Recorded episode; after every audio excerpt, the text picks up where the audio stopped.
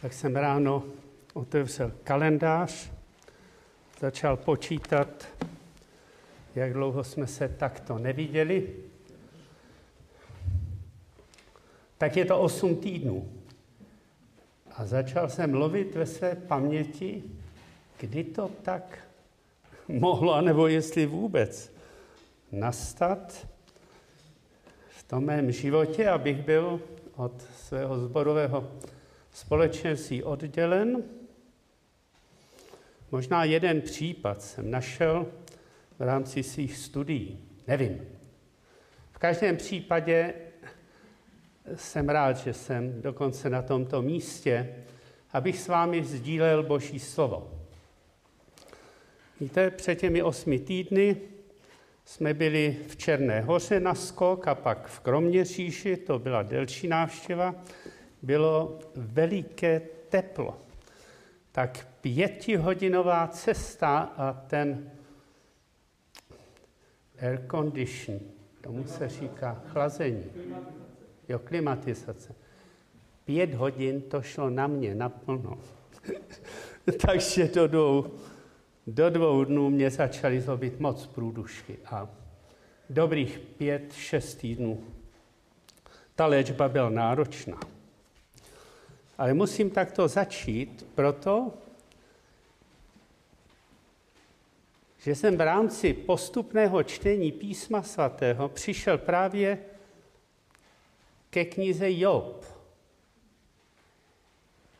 A kdybychom charakterizovali tu knihu, tak ve bychom řekli, je to kniha, velikého utrpení, ve kterém ale tento výjimečný muž, Bible ho dokonce nový zákon, jmenujeme si dalšími dvěma výjimečnými muži. Víte, kterými? Noé, Daniel, Job. Kteří by vysvobodili lid pardon, vysvobodili sebe pro spravedlnost v případě těžkostí. Tento Job obstál. Strhující čerba. Takže to je pozadí dnešního slova, protože to nebylo možné. Myslet na kázání, ke kterému mělo dojít už před měsícem, než na podkladě této knihy. A kdybychom to měli označit nějakým titulem, tak by se jednalo o skutečnost. Že utrpením se významněji vidí Pán Bůh. A to je zkušenost nejspíš kde koho z nás, že boží dítě, čím je ve větších utrpeních, tím se víc přimyká k Pánu Bohu. Zatímco na druhé straně ten, který je nějakým polovičatým křesťanem, i když to tak písmo svaté nedefinuje, tak ten utrpením se vzdaluje a vzdaluje.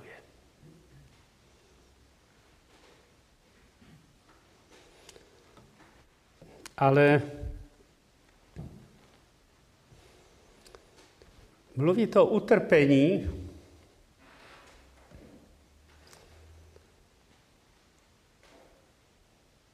to může být někdy vystaveno nebezpečí čistého teoretizování. Jak si ta řeč, v tomto případě boží řeč, se slyší pouze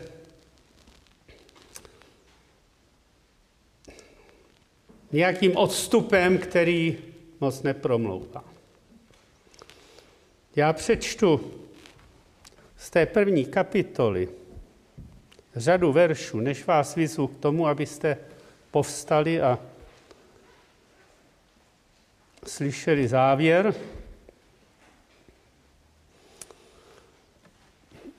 Ale musím se ještě vrátit, protože bych nerad to pomenul, moji reakci na to slovo, které jsme slyšeli před chvílí. Volala mi sestra Renata ze Spojených států, že musíme na YouTube si poslechnout syna Billy Grahama, který sorganizoval takzvaný Prayer March, to znamená modlitební pochod na Washington, na hlavní město Spojených států. Tak se desítky tisíc lidí tam před tím Lincolnovým památníkem, který má ty chodníky až k tomu kapitolu, k, tomu, k té vládní budově, tak se tam desítky tisíc Američanů modlilo za tuto situaci. A to s ohledem na koronavir a s ohledem na budoucí volby ve Spojených státech. Mluvil víceprezident, naprosto jasné slovo o závislosti na, pán, na, na Pánu Bohu. Tak jsme se neubránili myšlence,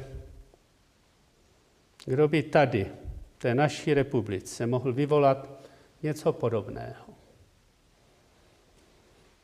Ale otázka zní, do jaké míry skazatelen vůbec zaznívá jadrné slovo. K tomu nejenom modlit se o moudrost pro ty naše představitele, ale výslovně o to, aby se obrátili k Pánu Bohu, aby vnímali zodpovědnost, která je jim svěřena Pánem Bohem. Modleme se. Za církev, aby společnost nepostrádala jasné slovo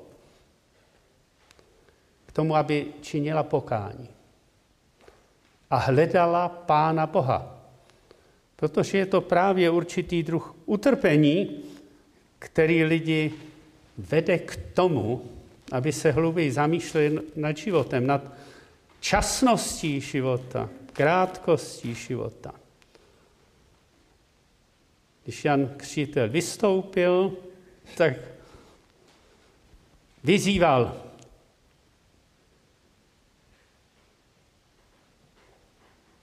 pokání a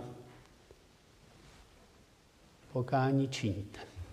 Nebo se přiblížilo království Boží. My nepochybujeme, že se blíží druhý příchod Pána Ježíše. Tak to na okraj. YouTube, Prayer, March, eh, jedinečná událost. Čtu první kapitolu knihy Job. Nevyzývám nutně k tomu, abyste sledovali, čtu ze studijního překladu. V každém případě pozorně poslouchejte.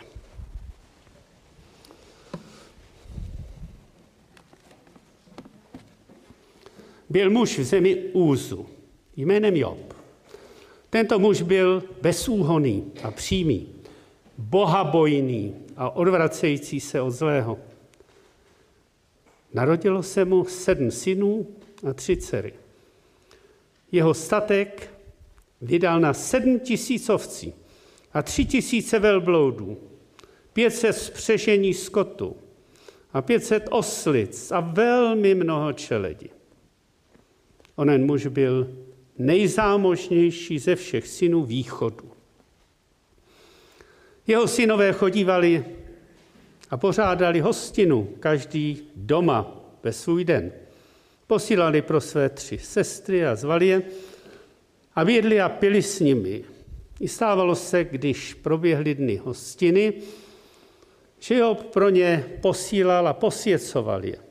Stával časně ráno a přinášel zápalné oběti podle počtu jich všech, neboť Job říkal, moji synové možná zřešili ve svém srdci zlořečili Bohu. Tak to činil Job po všechny dny. Tu nastal den, kdy přišli boží synové, aby se postavili před hospodina. Mezi nimi přišel také Satan. Hospodin tehdy Satanovi řekl, odkud přicházíš? Satan hospodinu odpověděl, z obchůzky na zemi, z procházení po ní sem a tam. Hospodin se pak Satana zeptal, jestli pak si všiml mého otroka Joba, neboť není na zemi jemu podobného, muže bezúhonného a přímého, bohaboj, bohabojného a odvracujícího se od zlého. Satan na to hospodinu odpověděl, bojí se snad Job Boha bezdůvodně, což pak ty si neohradil jej, jeho dům a všechno, co má ze všech stran, nepožehnal si dílo jeho rukou a nerozhojnil se jeho statek na zemi. Avšak stáhni nyní svou ruku a zasáhni vše, co má. Určitě ti bude do tváře zlořečit. Hospodin řekl satanovi, hle, vše, co má, je ve tvé ruce. Pouze na něho ruku nevztahuj. A Satan odešel z hospodinovy přítomnosti. Nastal den, kdy jeho synové a dcery jedli a pili víno v domě svého prvorozeného bratra. Tu přišel k Jobovi posel a řekl, Skot právě oral a osice se pásly vedle něj. V tom vpadli šebovci, pobrali je a služebníky zabili ostří meče. Unikl jsem pouze já sám, abych ti to oznámil. Ještě mluvil, když přišel jiný a řekl, boží oheň padl z nebes, zapálil ovce i služebníky a strávil je. Unikl jsem pouze já sám, abych ti to oznámil. Ještě mluvil, když přišel jiný a řekl, Chaldejci postavili tři oddíly, vtrhli na velbloudy, pobrali je a služebníky zabili ostří meče. Unikl jsem pouze já sám, abych ti to oznámil. Zatímco mluvil, přišel jiný a řekl, tvoji synové a dcery jedli a pili víno v domě svého prvorozeného bratra a hle, silný vítr se přihnal přes pustinu a opřel se do čtyř rohů domu. Ten se zřítil na ty mladé a zemřeli. Unikl jsem pouze já sám, abych ti to oznámil. A teď povstaňme.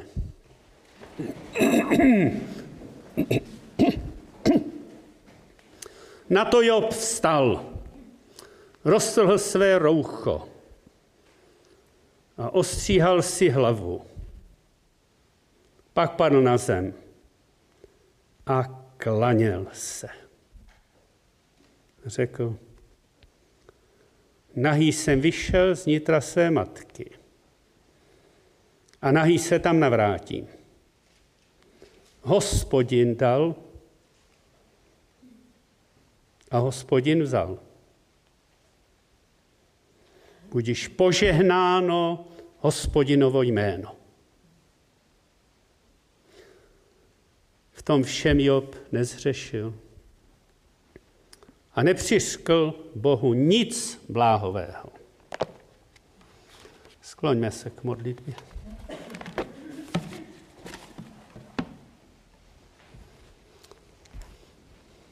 Pane Bože, Otče náš, děkujeme i za tuto knihu. o které samozřejmě, tak jako o všech knihách písma svatého. Platí, že všeliké písmo od Boha jest vdechnuté. A ty vidíš každého z nás zde přítomného, případně naslouchajícího skrz ten internetový přenos a my prosíme, abychom všichni uměli pokorně naslouchat a nepřivlastnit ti nic nemoudrého. Vždyť si svoji lásku, všemohoucnost dokázal ve svém synu, pánu Ježíši Kristu. Proč by nás, proč bys tedy nám s ním nedal všech věcí? V jeho drahém jménu se modlíme. Amen. Amen. Tak se posaďme.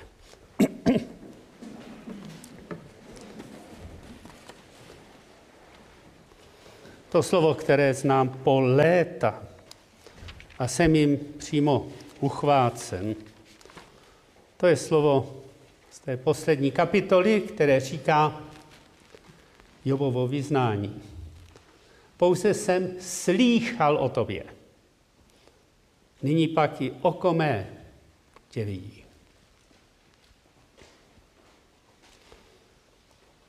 Je to utrpení,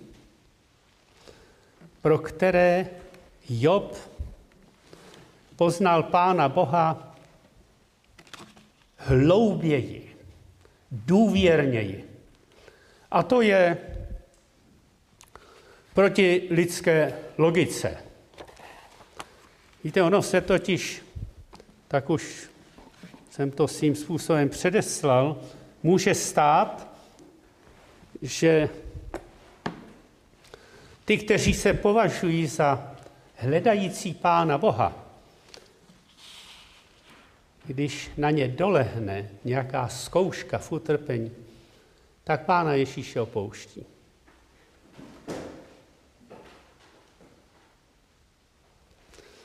Ne tak Job. A připomínám, že Jobovi bylo mnoho skrytého. To jenom my se díváme na tu knihu očima, která znají ten závěr a ten podivuhodný boží zásah v jeho životě, tu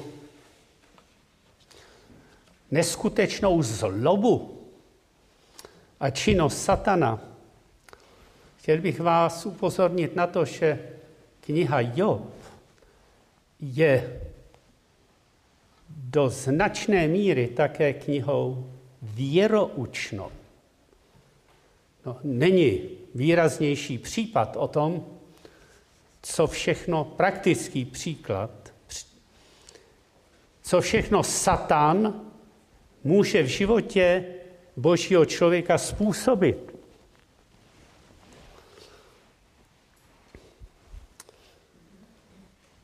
Nezapomeňte, v žalmu 119. Víme, že je to nejdelší žalm. Tam v 71. verši čteme. K dobrémuť jest mi to, že jsem pobyl v trápení. To je velká věroučná pravda. Pán Bůh je nad utrpením. A jestliže postavíme svůj život nad tímto slovem, tak nemůžeme mít skleslou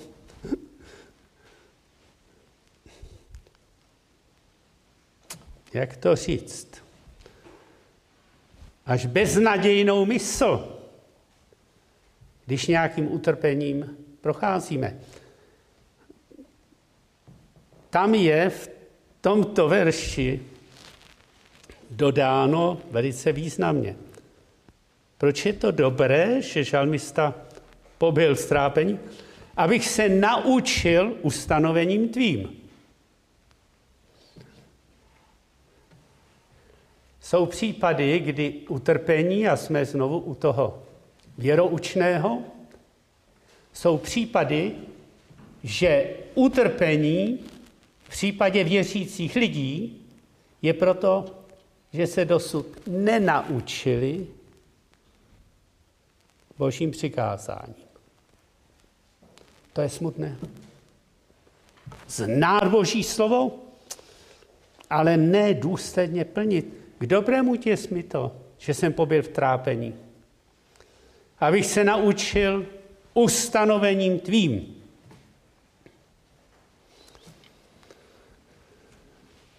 Jobovo utrpení nemělo souvislost s nějakým pádem, s nějakým hříchem.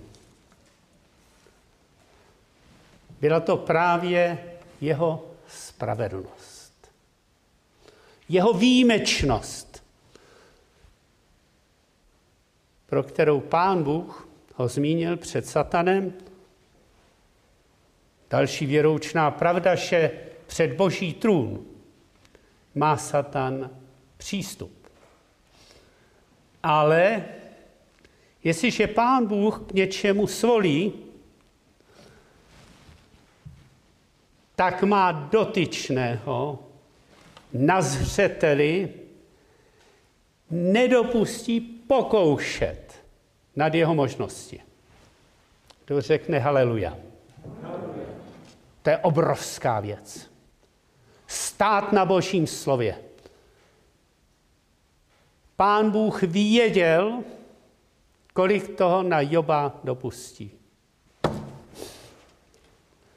On věděl, že Job obstojí. Haleluja. Byl jeden na světě, který přišel o sedm synů a tři dcery. To stačí přijít. O jednoho syna a i křesťan začne naříkat do takové míry, že se ptá, proč? Zatímco by se křesťan měl ptát, pro co? Co je důvodem takové ztráty? Job přišel o děti, ale předtím přišel o veškerý majetek. No. Nikdo z nás se s ním absolutně nemůže měřit.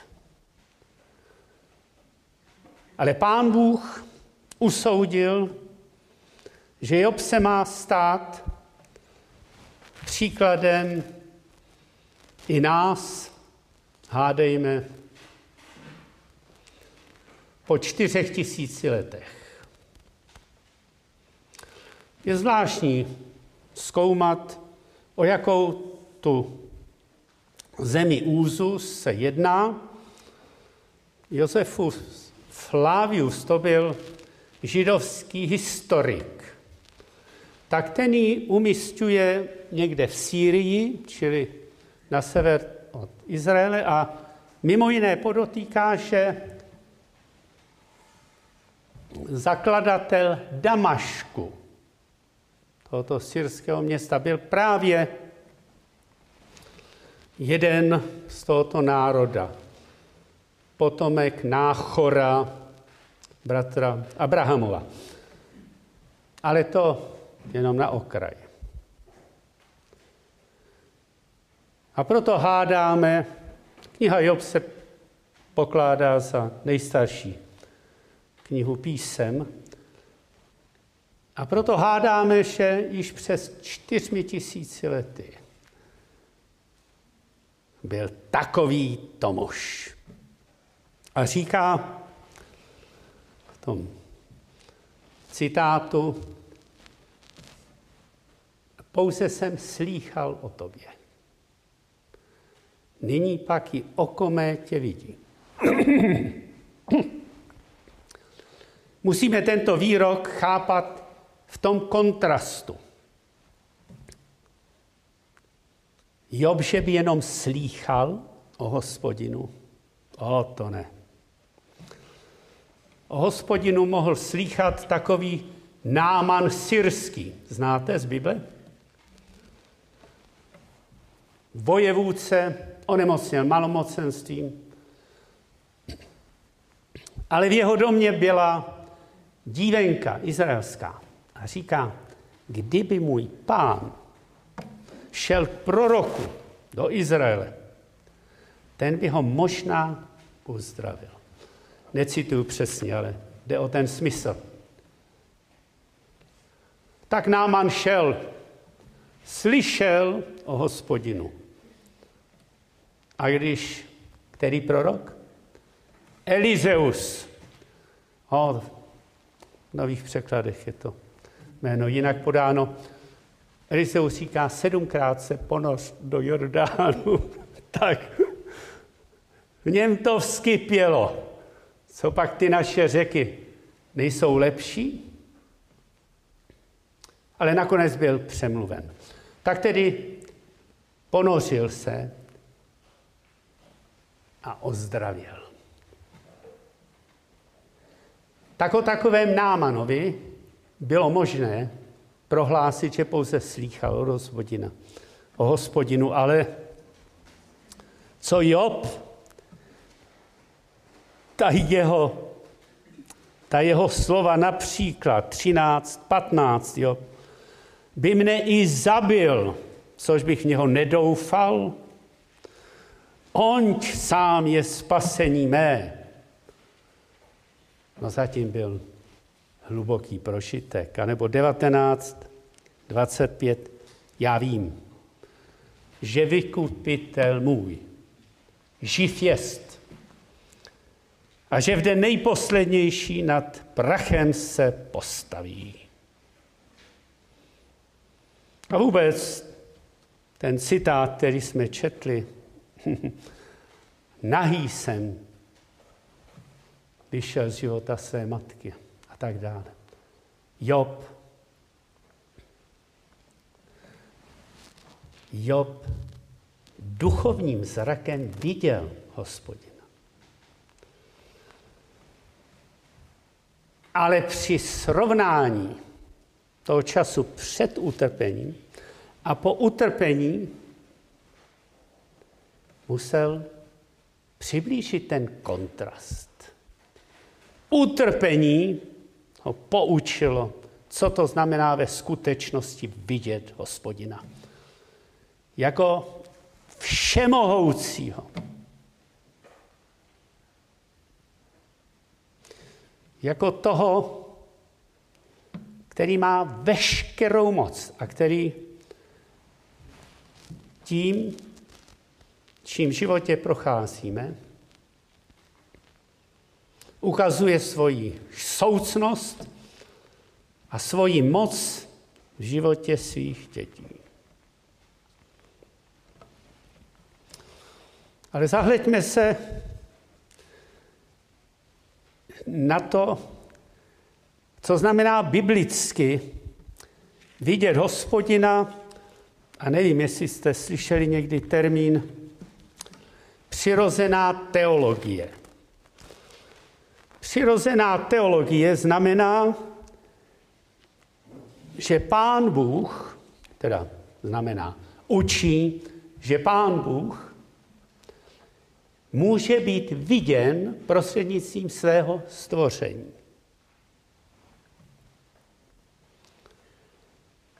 A my známe slova Nebesa vypravují slávu Boha silného. A dílo rukou jeho obloha zvěstuje. Pána Boha nemůžeme vidět fyzickýma očima. Protože Bible říká, že nikdo by nemohl zůstat živ, kdyby viděl Pána Boha. To Mojžíš se musel dostat do rozsedliny skalní a pán Bůh ho přikryl rukou, aby viděl jen odlesk boží slávy, jen odcházející boží slávu. Člověk nemůže vidět Pána Boha. Ale stvoření, nebesa, vydávají takové svědectví, že když někdo, někdo prostřednictvím vesmíru nevnímá boží důkaz o existenci, tak je blázen. Říká blázen v srdci svém, není Boha. A my žijeme v době vlastně přes 100 let, kdy americký astronom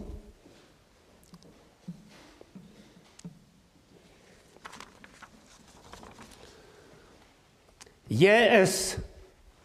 Spiner v roce 1912 zjistil, že se vesmír rozpíná. V roce 1912 došlo k naprostému otřesu materialistické filozofie. Protože ta tvrdila, že vesmír je věčný. Zatímco když se vesmír rozpíná, znamená, že jednou vesmír byl v nekonečně malé hmotě. Jednou měl svůj počátek. A to je naprosto jedinečné svědectví, protože v epištole Židům v 11. kapitole čteme, že on učinil z ničeho to, co vidíme. Víte, toto nás má velice, velice provokovat k tomu, abychom byli jasnými svědky. To my kazatele za totality jsme měli nesnáze, okamžitě jste to rozpoznali, když jste řekli nad rakví křesťana, byla to příležitost, na pohřby chodívali i ateisté, říká blázen, v srdci svém není Boha. Ten, kdo zesnul, ten už něco z té boží soucnosti zažíval. A tajemníci zuřili. Ti hned hrozili tomu, že byla ponižována materialistická filozofie a že když to bude kazatel, nebyli jsme jeden, dva, pokračovat v takovémto způsobu kázání, takže přijde o ten svůj státní souhlas jen si uvědomme hluboce osobně, jak jsme někdy bázliví, jak jsme někdy zakřiknutí, nevýrazní a přitom známe. Říká blázen v srdci svém, není Boha. Možná jste slyšeli tento výrok, který řekl německý filozof Immanuel Kant žil v letech 1724 až 1804 řadou filozofů, chápán jako největší filozof po řecích Aristotelovi a Platonovi, prohlásil toto. Dvě věci naplňují mou mysl vždy novým rostoucím podivem a úctou. Ještě jednou dvě věci. Naplní mou mysl vždy novým, rostoucím podivem a úctou. Hvězdná obloha nade mnou. A mravní zákon ve mně. Pán Bůh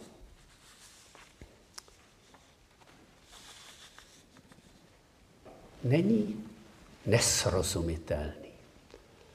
Není skrývající se. To, co je možné poznat o Bohu, čteme v epištole Římanů, známe je s tím. Lidé chtějí vidět Pána Boha. Jeden císař si zavolal mudrce a říká mu, ukaž mi Pána Boha. ten mudrc mu říká, pane,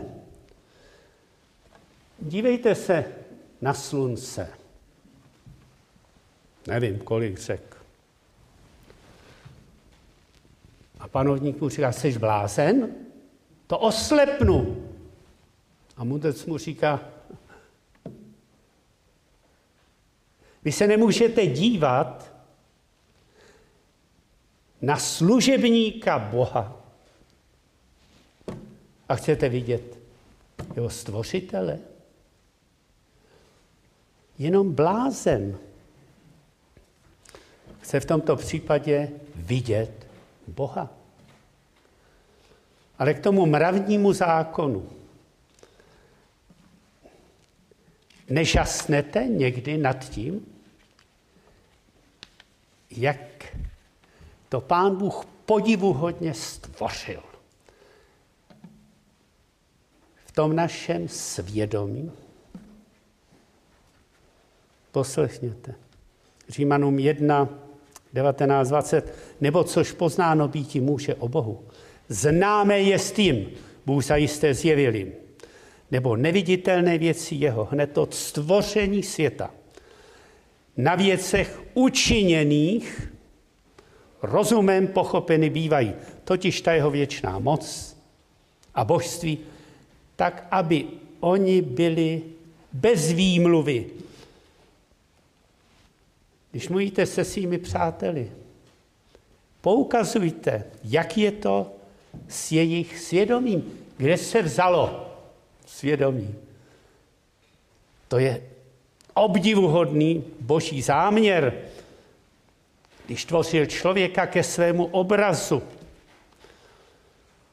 A ve druhé kapitole Římanů v 15. verši ukazují dílo zákona, napsané na srdcích svých, když jim to osvědčuje svědomí jejich i myšlení, která se ve spolek obvinují a ne také vymlouvají.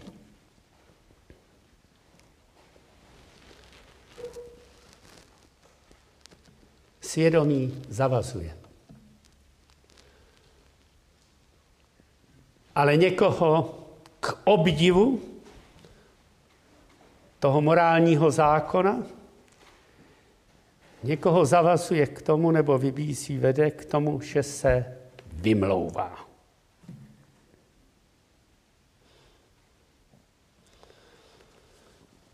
A jsme u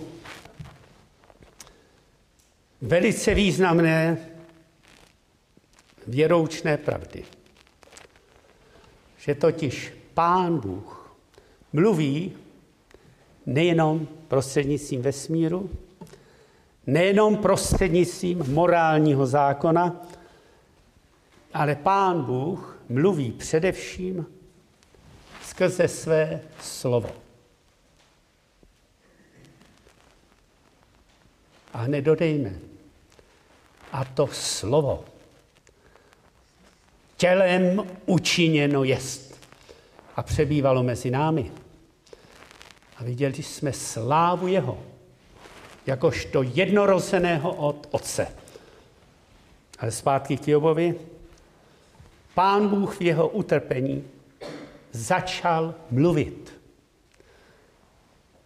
Boží slovo bylo zatím poznáním, že začíná ve skutečnosti vidět hospodina. A co to bylo za slovo? My bychom ho v žádném případě nečekali. Když se podíváte do písma,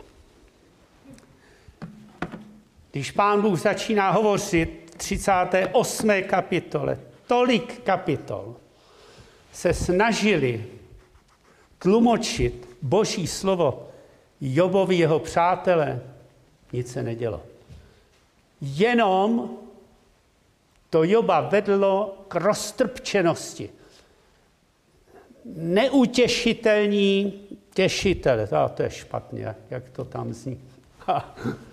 O, teďka mě to vypadlo. Prostě potěšitelé ne na svém místě. Ale když Víte, já jsem s těma mýma očima na tom tak, že nakazatelně, a nemám rád tuto kazatelnu, ale co jde o mě? Já mám rád kazatelny, které mají takovou porci, takový, takový. No děkuji. Prostor a tady hezky světlo. Protože tady to mám ne dost daleko. A k čemu kazatelna, když musí mít Bibli takhle blízko? No. A nemluvě o světle, ale tady se zdá, že je dobré světlo. Tu odpověděl hospodin Jobovi z Vychřice. Poslouchejme. Kdo je ten člověk, který zatemňuje radu výroky bez poznání? Přepásej si nyní bedra jako muž. Vyptám se tě a pouč mě. Kde jsi byl, když jsem zakládal zemi? Pověz, pokud víš něco rozumného. Kdo určil její rozměry, jestli pak víš? A nebo kdo nad ní roztáhl měřící šňůru? Do čeho byly zapuštěny její podpěry? Nebo kdo založil její rohový kámen, když jitřní hvězdy společně jásali a všichni boží synové hlaholili a tak dále. Přečtěte doma 38, 39, 40, 41. Otázka na otázku. Závěr prvních dvou kapitol, ten zní takto.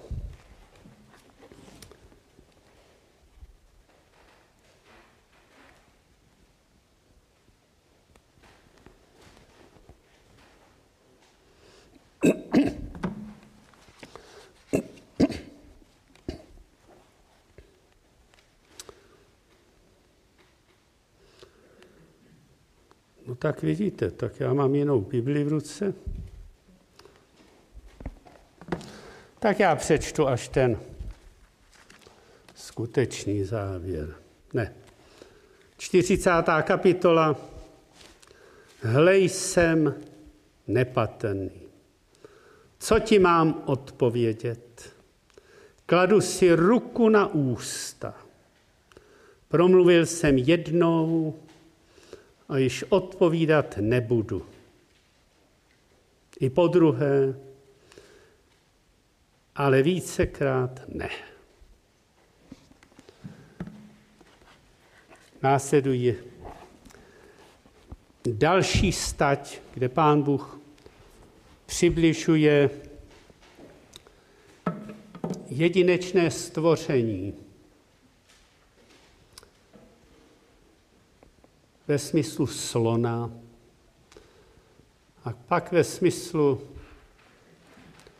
velké ryby, v tom studijním překladu behemota. A co na to odpovídá Job? Vím, že dokážeš cokoliv a žádný plán pro tebe není nemožný. Kdož je tento člověk, který bez rozmyslu zakrývá radu? Jistě povídal jsem o něčem, co nikdy nepochopím.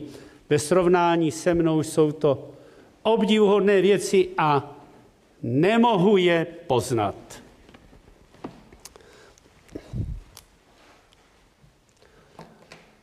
Víte, písmáky zaráží, že těchto čtyřech kapitolách vlastně nečtete nic o boží milosti zjevené ve vykoupení. Na druhou stranu Job říká, já vím, že vykupitel můj živ jest.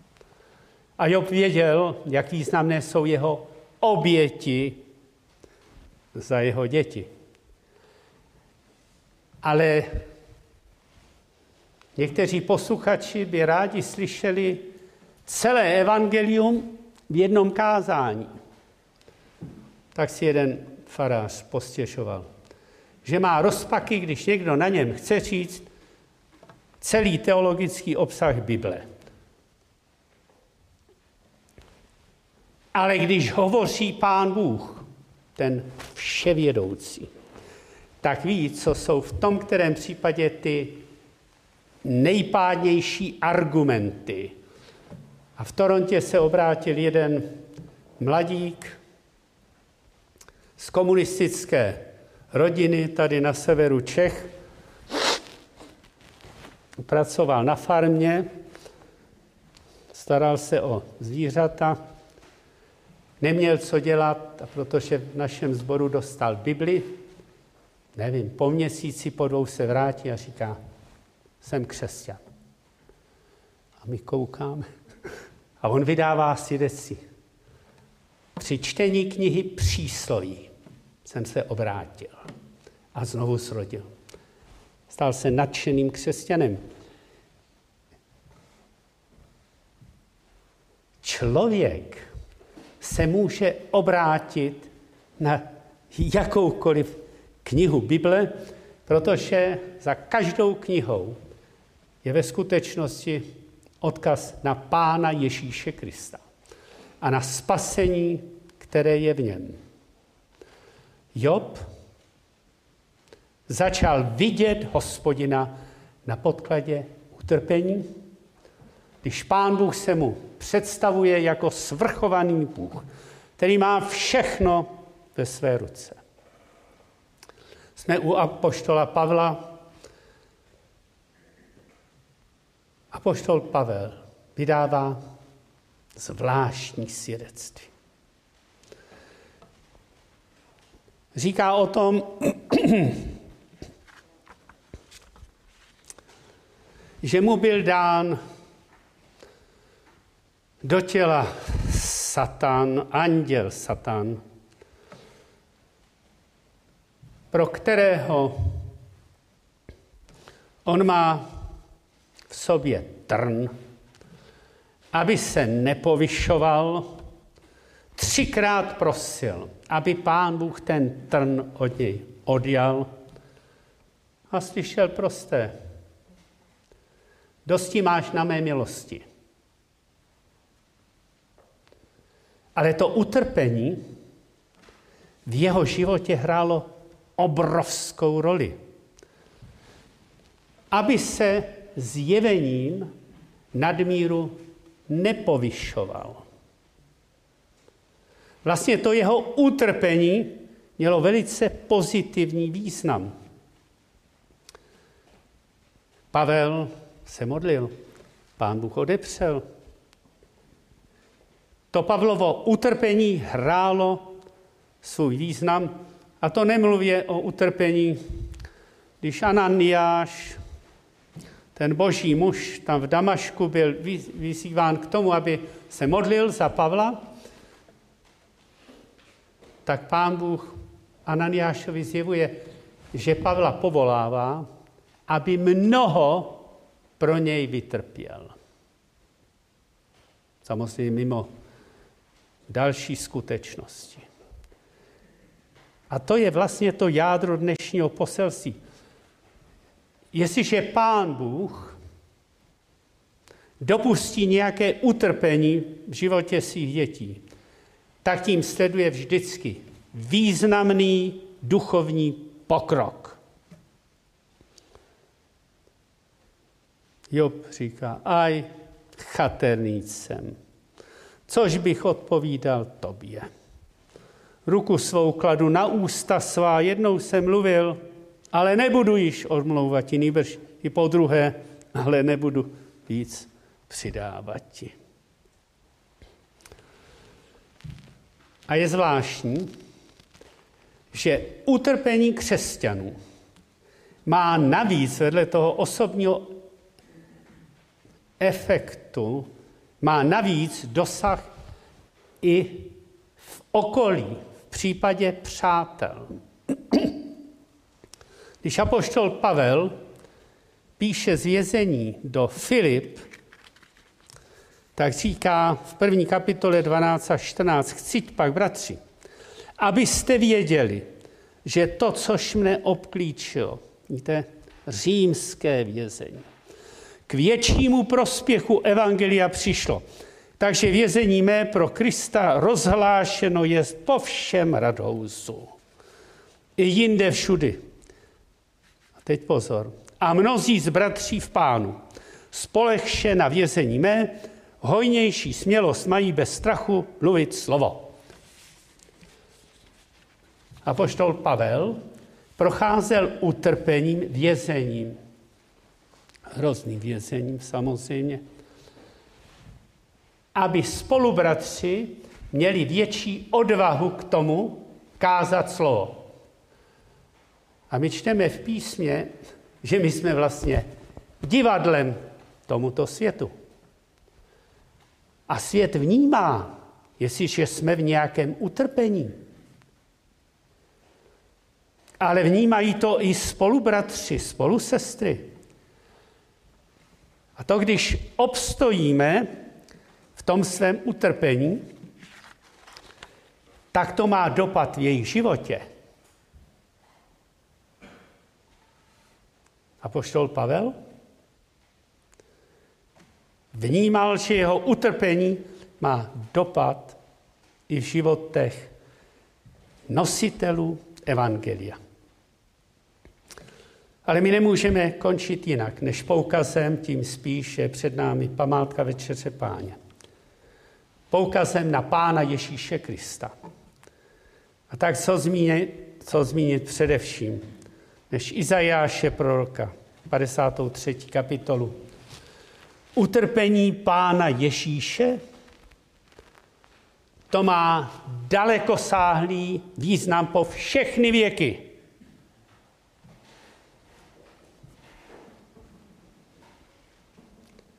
Byly to naše nemoci, které snášel. Naše bolesti, které nesl.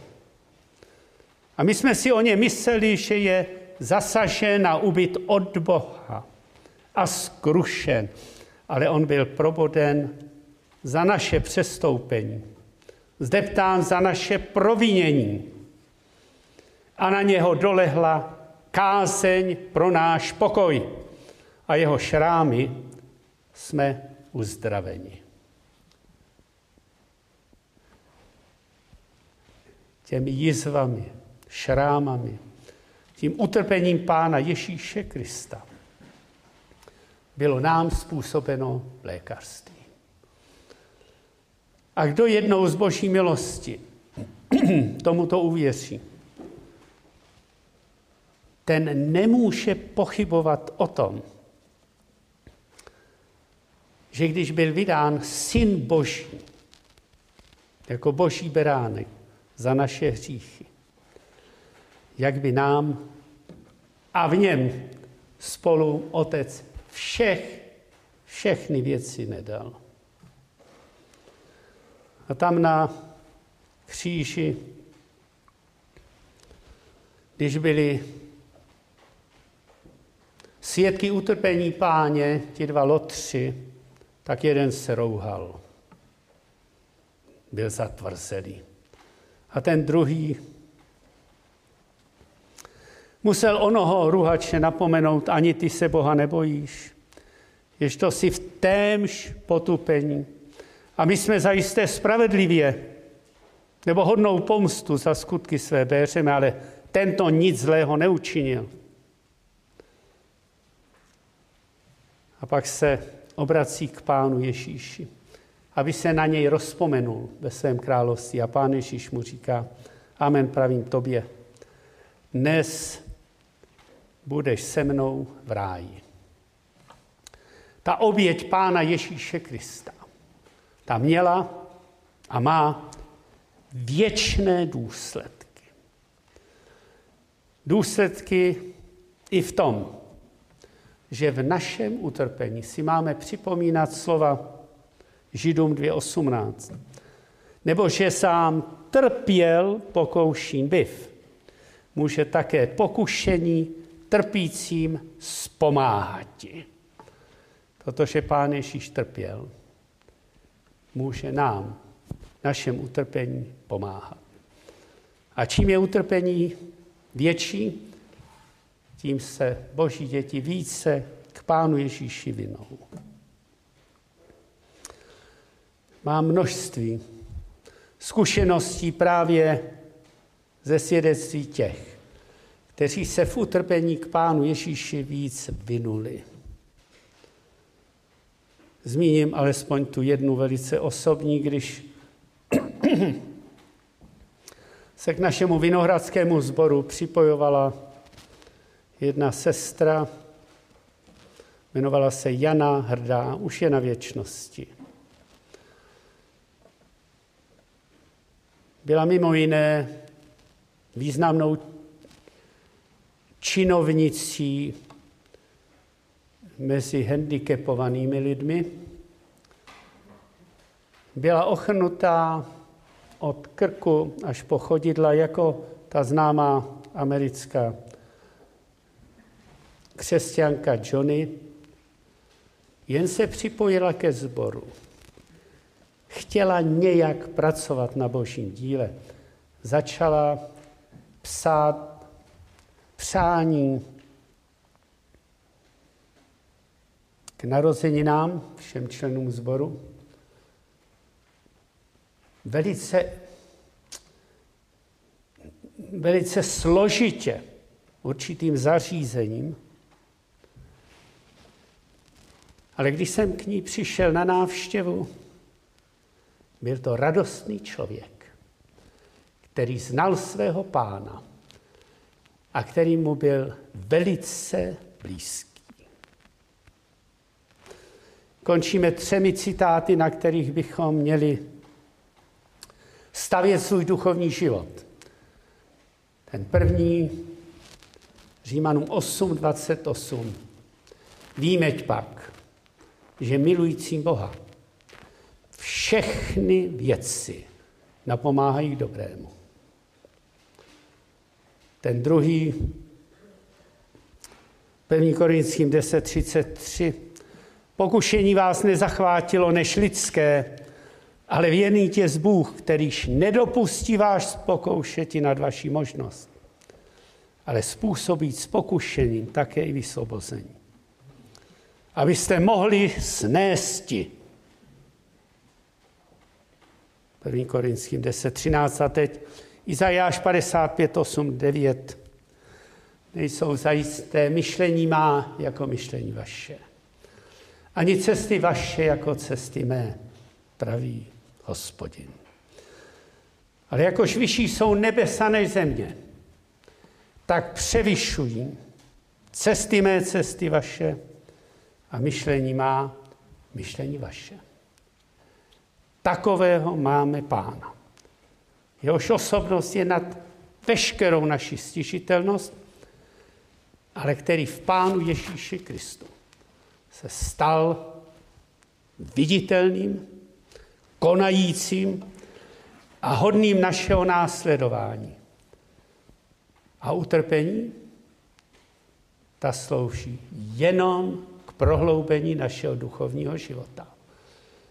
A proto zůstaňme u těch slov. Joba, hospodin dal, hospodin též odjal. Buď požehnáno jméno hospodino. Povstaňme, poděkujeme Pánu Bohu. Pane Bože, Otče náš, děkujeme, že dáváš své slovo a že skrze tvé slovo jsme se mohli znovu zrodit z Ducha Svatého. Chceme se mu více učit. Tvé slovo více respektovat, více mu přikládat náležitou váhu.